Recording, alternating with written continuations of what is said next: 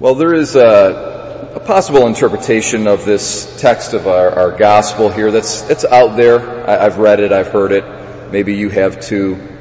And uh, it kind of goes like this. I, I, think it's a false interpretation. Um, it kind of goes like this. The Pharisees here are emphasizing the externals, and Christ is relaxing the externals, the external observances of religion. And he's saying what really matters is the heart of the matter, internals, and not externals. Externals are not important. And uh, it, it's really, that's not a proper interpretation of the text. It's quite, in fact, different. It's almost the opposite, the, the, the real interpretation. What Christ is saying here is this. The Pharisees and the disciples of John the Baptist had various observances, religious observances that they did. They had fixed prayers, they had set prayers that they prayed and they had days uh, uh, on which they fasted. And um, the Pharisees fasted on Tuesdays and on Thursdays. That was uh, their their practice, and that had to do with the giving of the law on Mount Sinai and the various um, aspects that were proper to the Old Testament law. And Christ is saying that a whole new dispensation has come with with him, with Christ. Okay?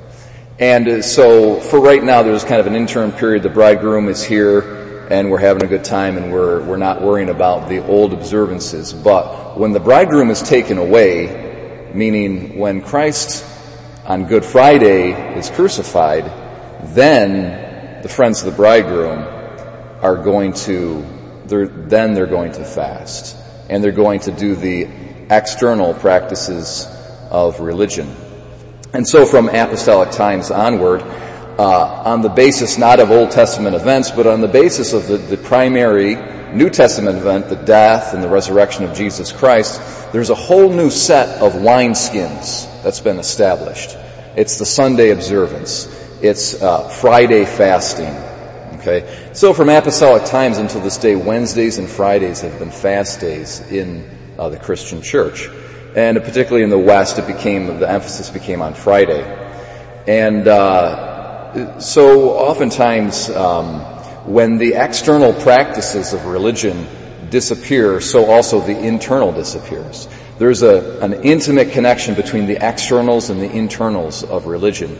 And it's a little naive to say that we can do away with externals and expect the internals to somehow flourish or become stronger, to become more authentic, or to become more uh, spontaneous or true or what have you. Uh, oftentimes it's opposite.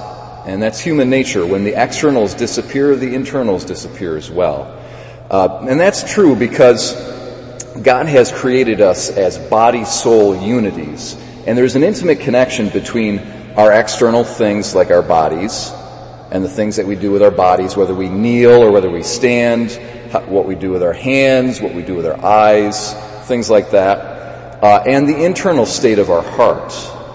And uh, here's a quote here from a, a, a, great saint by the name of Saint John uh, Climacus, and he says, "When there are no witnesses to our praying, who might flatter our pride, we should make ourselves take up the outer attitude of prayer."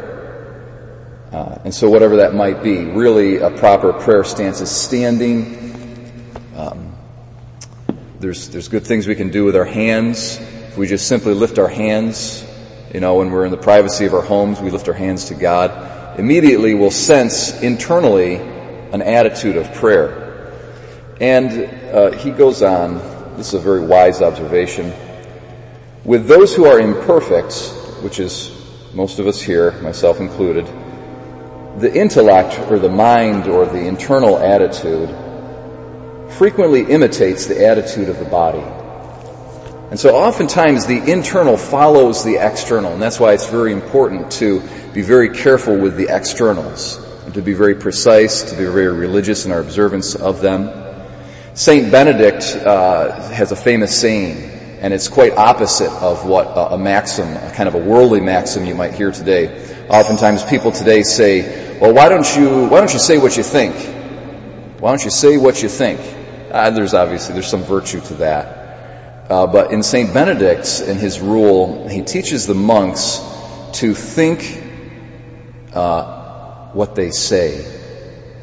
Meaning they have fixed prayers and they need to draw all the attention of their mind to what they're saying externally so that their presence, so that the internal follows the external and is present to the external.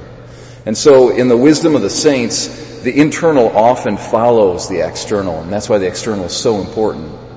And I'll just leave you with one very practical uh, thing today. Today is Friday, and from Apostolic Times, it's been a fast day. Now, uh, one particular good practice that's always been done uh, is to uh, omit the eating of flesh meat and to just eat fish or not to eat any meat at all on Fridays. And uh, something that I think was been kind of misunderstood is that in the 1960s, the United States bishops lifted the absolute obligation, the pain under sin of uh, foregoing flesh meat. And that's true, that's the case.